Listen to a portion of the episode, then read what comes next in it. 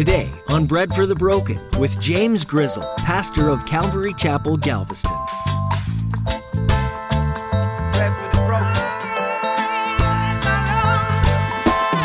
Earth is just a warm up for heaven. It's a warm up for heaven. That's why worship is so important, and not just not just in song, but in, in living. So we we learn a lot from these guys. All they all they cry out, they do not rest day or night just essentially what he's saying is, what John is saying is like, they just never stopped praising him. They never stopped praising him. Imagine the beauty and complexity of an evening sky. All the colors working together to create a beautiful masterpiece by God, creator of the entire universe. In the message today, Pastor James teaches on chapter 4 of Revelation, where John sees a beautiful vision of the throne of God he goes on to describe creatures who constantly worship the Lord. Revelation can seem complex, but Pastor James brings clarity as he teaches on this section of Scripture today. Now, here's Pastor James in the book of Revelation, chapter 4, with today's edition of Bread for the Broken.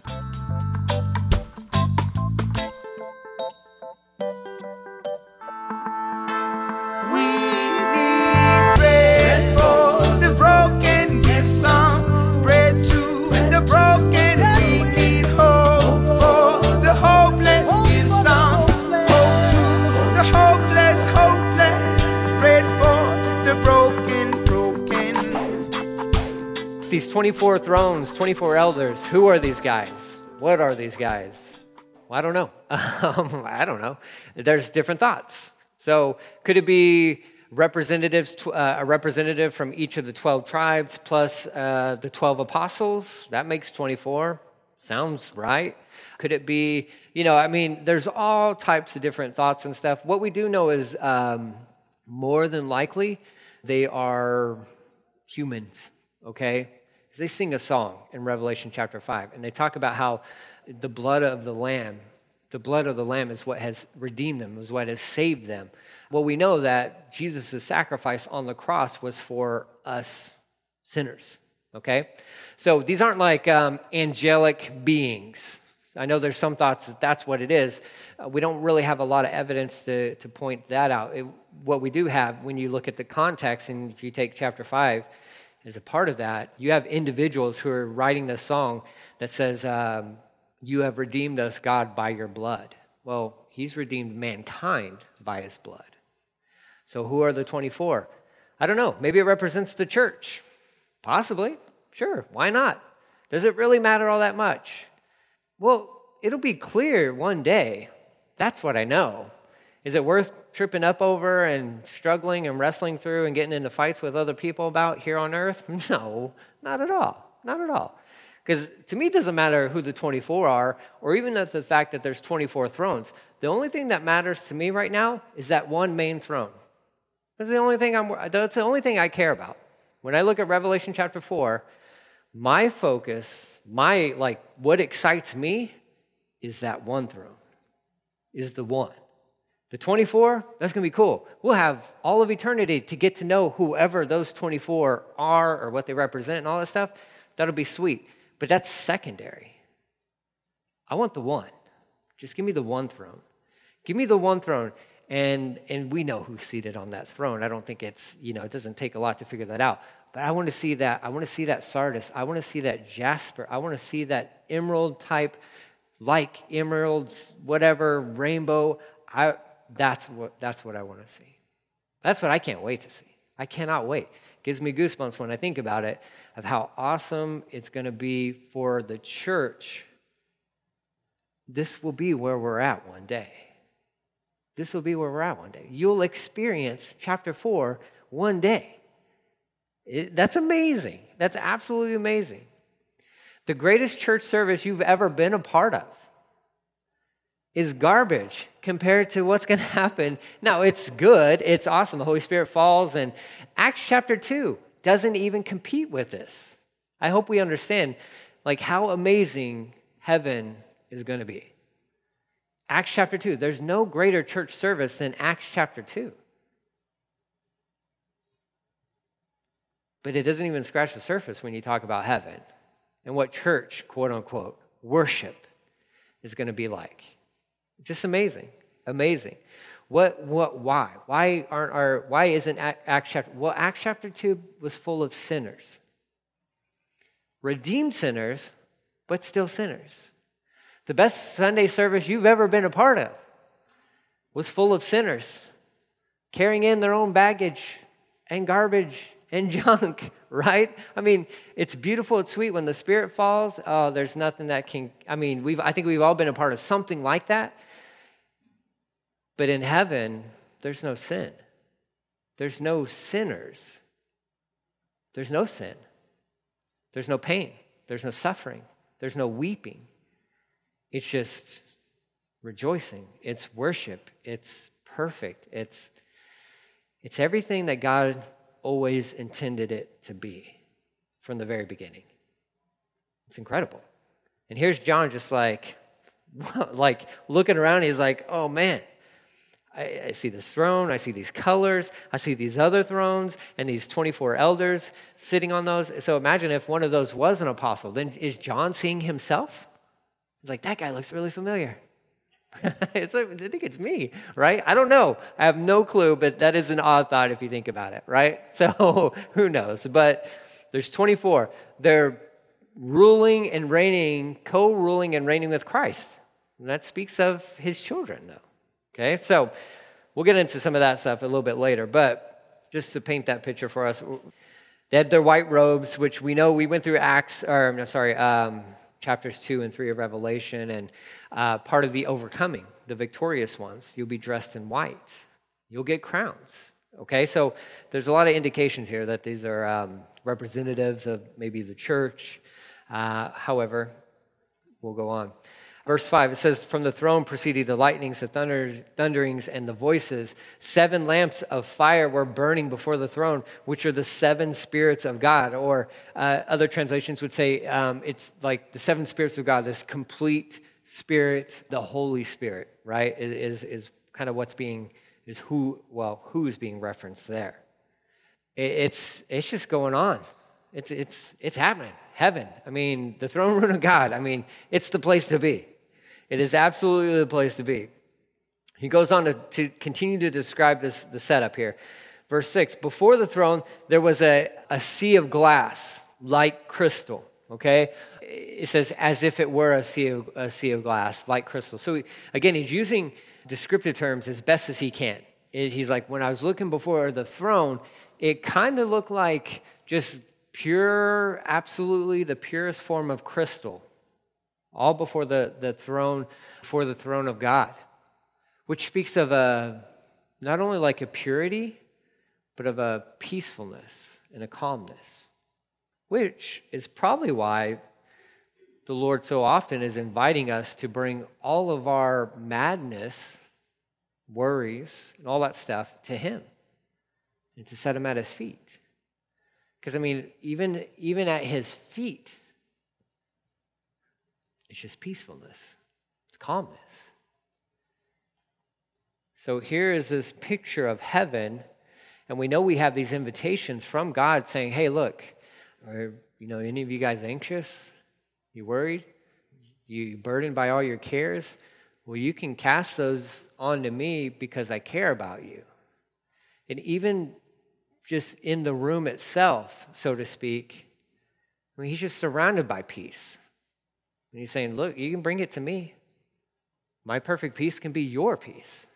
So, just there's this quote unquote, the sea of glass, light crystal, absolutely pure, absolutely still. John's just writing it down. He's like, I don't know. This is just what it looked like to me.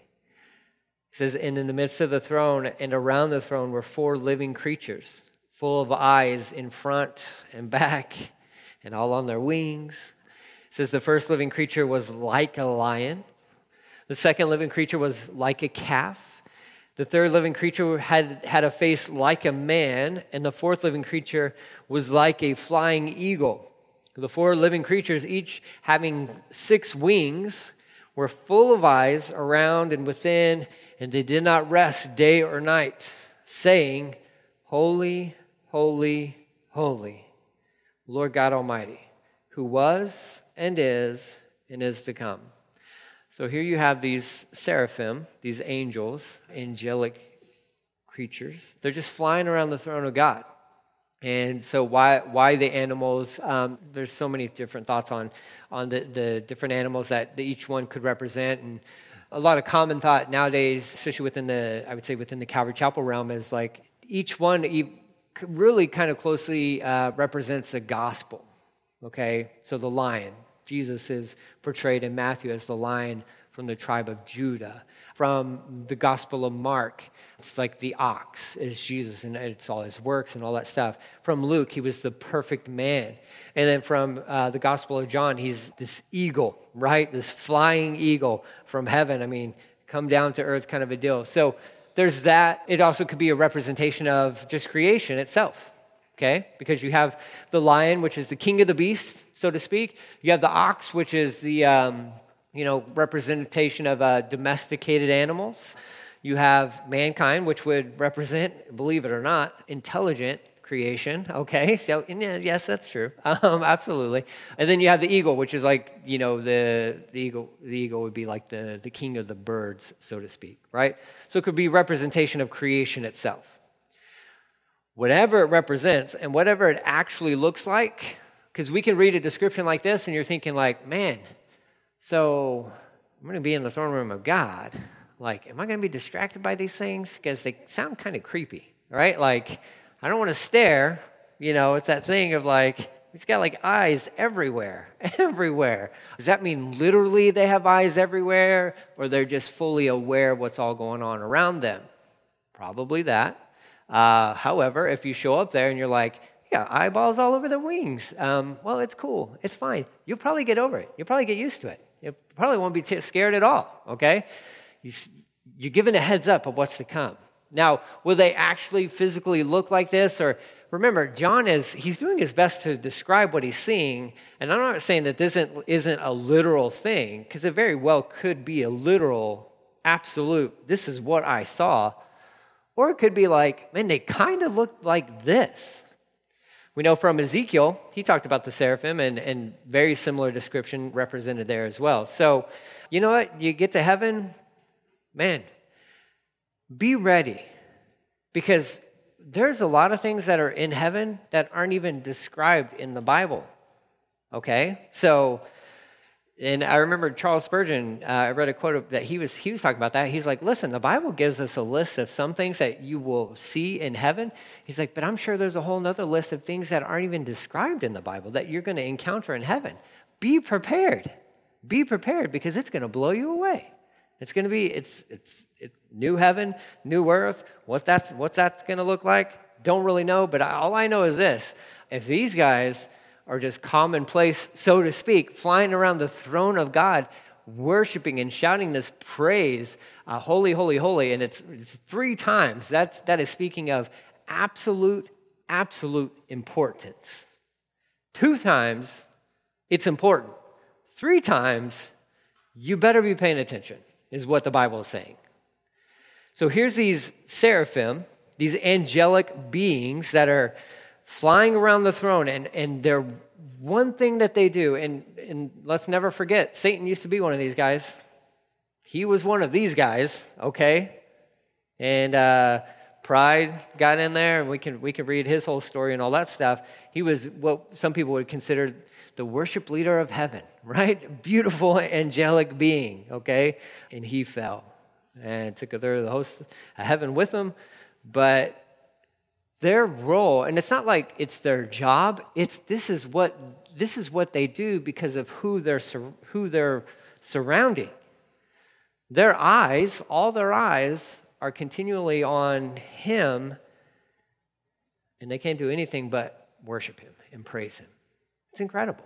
We could learn a lot from some weird looking seraphim, okay? And in fact, this whole chapter is what I would call essentially a warm up. Earth, your existence on this planet is a warm up for eternity. If you've ever exercised or anything like that, it's always smart to do a warm up. Get your body ready for some probably horrible movements and horrible things that you're about to do to it, okay? That's usually how that works.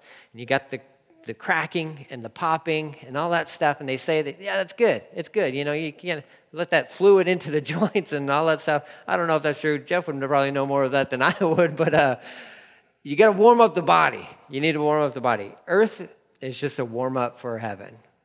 It's a warm up for heaven. That's why worship is so important, and not just not just in song, but in, in living. So we, we learn a lot from these guys. All they, all they cry out, they do not rest day or night. Just essentially what he's saying is, what John is saying is like, they just never stopped praising him. They never stopped praising him. Because we don't know how long John was in heaven, eh, here in the throne room, technically. We don't know if he, and we know in new heaven and new earth, there's no sun. There's no, there's none of that. But what John is basically saying is like, listen, these, these guys, they never stopped proclaiming how holy God is. A lot I can certainly learn from these guys. Verse 9, it says, Whenever the living creatures give glory and honor and thanks to him, that's a, a good thing too. I, have gone through this whole chapter and I've, I've circled different phrases and all that. And what I've, what I found is there's a lot of like threes kind of a deal going on, right? Holy, holy, holy. And then it says the living creatures give glory, honor, and thanks. Like that should be an attitude of our worship as well. So when you're, when you're worshiping, the, your attitude should be that of giving God glory, giving God honor, and being thankful to Him who sits on the throne, who lives forever and ever. So when, whenever they would, they would give glory, honor, and thanks to God, says, verse 10, the 24 elders, they would fall down before Him who sits on the throne and worship Him who lives forever and ever and cast their crowns before the throne. And now these guys, the 24 elders, are saying, You are worthy, O Lord, to receive glory, honor, and power, for you created all things, and by your will they exist and were created. By your will they existed and were created. So this is just like this is like worship in heaven. So these, these angels, they, the seraphim, they're crying out, Holy, holy, holy, Lord God Almighty, who was and is and is to come. And they're giving glory and honor and thanks to him. And when they do that, the, the elders surrounding the throne are all on their faces and they're casting their crowns. They're placing their crowns at his feet because it's not about them.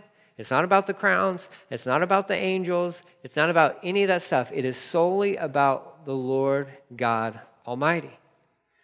All of Revelation chapter 4, it's about the centerpiece of this story. It's about the centerpiece in, in the throne room. It's, it's, it's God Himself who is worthy. So you can envision this. I mean, it's, and it's, it's God. It's like God Almighty there, like on the throne. You're like, well, but like, what about, we got reference for the Holy Spirit. So God the Father is there. The Holy Spirit's there. Jesus was the door who invited John up into there. But when does Jesus walk into this room? He walks into the room, so to speak, in the next chapter as the Lamb of God who is worthy to start ripping open some seals. Who will, who's going to take the scroll? Who's worthy to open the scroll? Well, the one who sacrificed his life, the one who lived perfectly. He is worthy. And he's the lamb and he's the lion, and he's about to stroll into the in, into this room. So it's like, I mean, I'm just envisioning this as like John's there. He's like blown away by all he's seeing. These angels. I mean, every everyone is is just worshiping God, and it, and it's just going to continue to get better.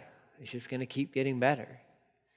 Jesus is about to walk into the room, and now it doesn't really get better for those on earth, okay? Because after chapter 5 is when things start happening. It's when, when judgments are going to be poured out on, on this world. But I think chapter 4, and, and, next week we'll cover chapter 5, more than likely.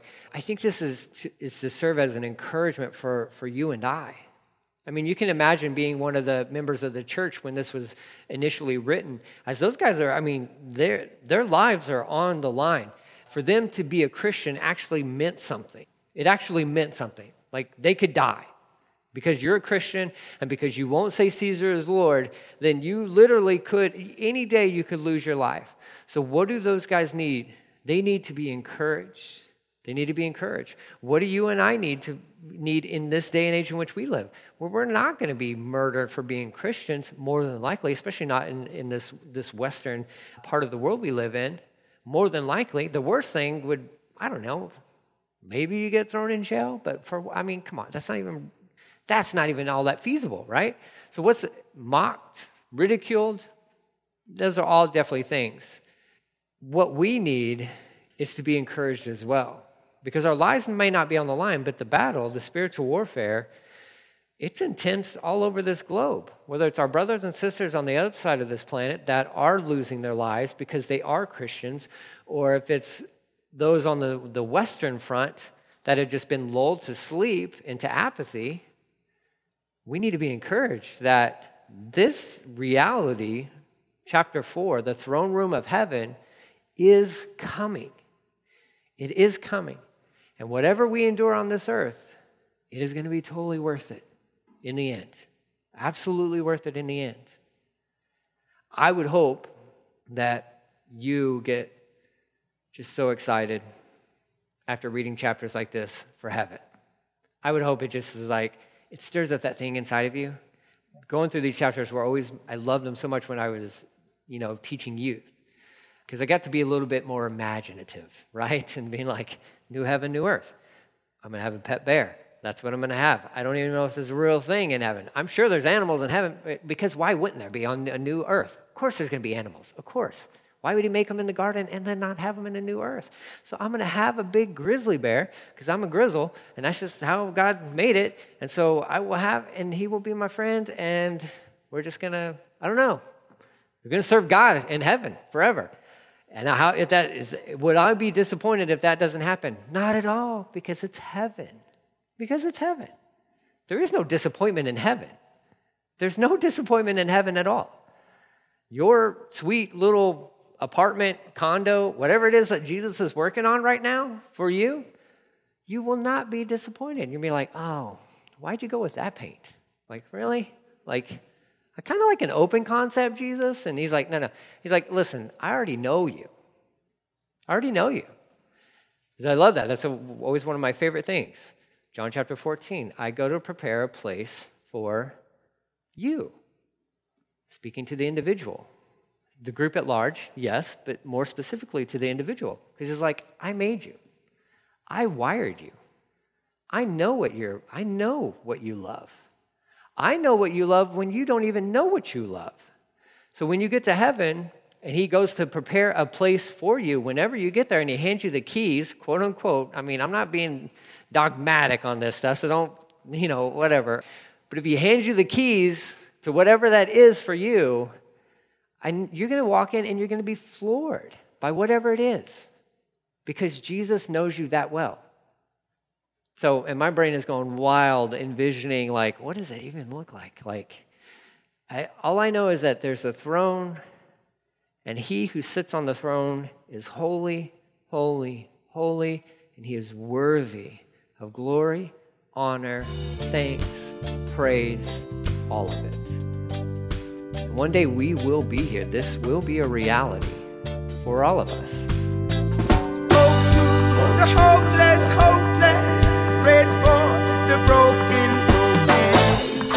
You've been listening to Bread for the Broken with Pastor James Grizzle. We're so glad that you joined us as Pastor James teaches through the book of Revelation. Some days it may feel like the choices you make don't really matter in the long run, but the book of Revelation teaches us otherwise. There will come a day when the decisions you make today will impact your future. There will come a day when all that is evil will be cast away, and the darkness will no longer have dominion. So take a moment and think about your life. Are you making decisions that are good and holy, or are you making decisions that will hinder your relationship with the Lord? If it's the latter, be encouraged. God doesn't leave or forsake. Seek Him and ask Him to help you overcome the darkness. He is faithful, and He has the power to restore you.